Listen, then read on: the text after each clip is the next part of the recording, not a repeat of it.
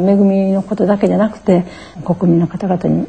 お一人でも多くの方に、まあ、親として見ていただいてあの感じてもう一回改めて感じてもらえたらいいなって思っています。あのこういった写真展もね確かにもう幸福な時のことを思い出してあの、まあ、幸せな時期を思い出すのはね本当にあの懐かしい反面非常に私たちにとっては辛い作業なんですけど結構よく食べて太って元気で育ってたんでね本当に良かったなと思ってたんですけど、まあ、こんなことになるのでね思ったことなかったんで本当に普通に暮らしてることっていうのがねものすごい大事なことなんだってことに改めて気づかされてます。女の子が生まれればいいなと思ってたのが、まあ、あのそれが叶ってそしてまた元気に育ってたので結構またあの可愛いと思ってい、いつもあの抱っこしてました。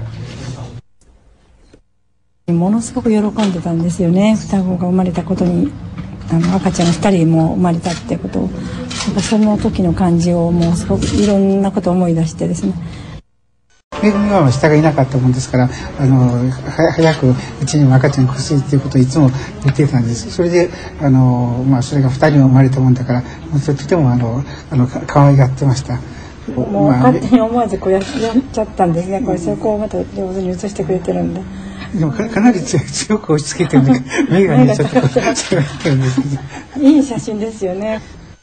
エプロンとかね前掛けとか一つ私がつけてる間にこちらのつけてくれたりとか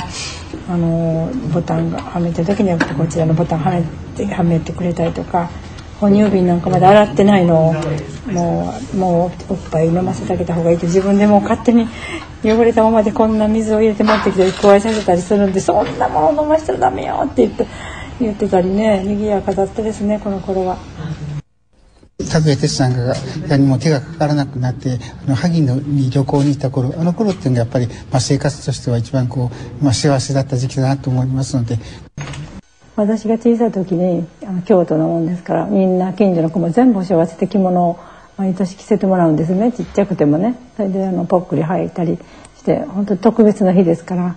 みんなその時だけはあの舞妓さんみたいにちょっとこうメニューつけてもらってたのよなんてそんな話をしてた時に「あいいな」って言って「いや私も着物着たいな」って言うんであれは自分でもびっくり仰天してね鏡三面鏡を見て。もう出来上がった時に見て「うわすっごいお姉さんになっちゃった」こんなに変わるのかななんて言って見てましたからねだから本当親も本当成長したなって思いましたね。拉致によって一変してあの、まあ、大変な境遇に置かれてしまったし、まあ、残された家族も生活がまあ一変してしまったわけですしそれからあのめぐみのあの子供のキム・ヘギョンさんなんかも、まあ、登場してるんですけど、まあ、それからやっぱり、まあ、そういったあの政治的な問題にも巻き込まれてしまってあの、まあ、かわいそうな生活をしてるなっていうことはあのあの浮かび上がってくるんでね、まあ、ぜひ今度はもうあのみんなが揃ってあの前はごにんですけど今だったらあの、まあ、めぐみの子供もそれから拓也哲也の子供も入れてまたみんなであの一緒に写せる日が早く来ればいいなと思ってます。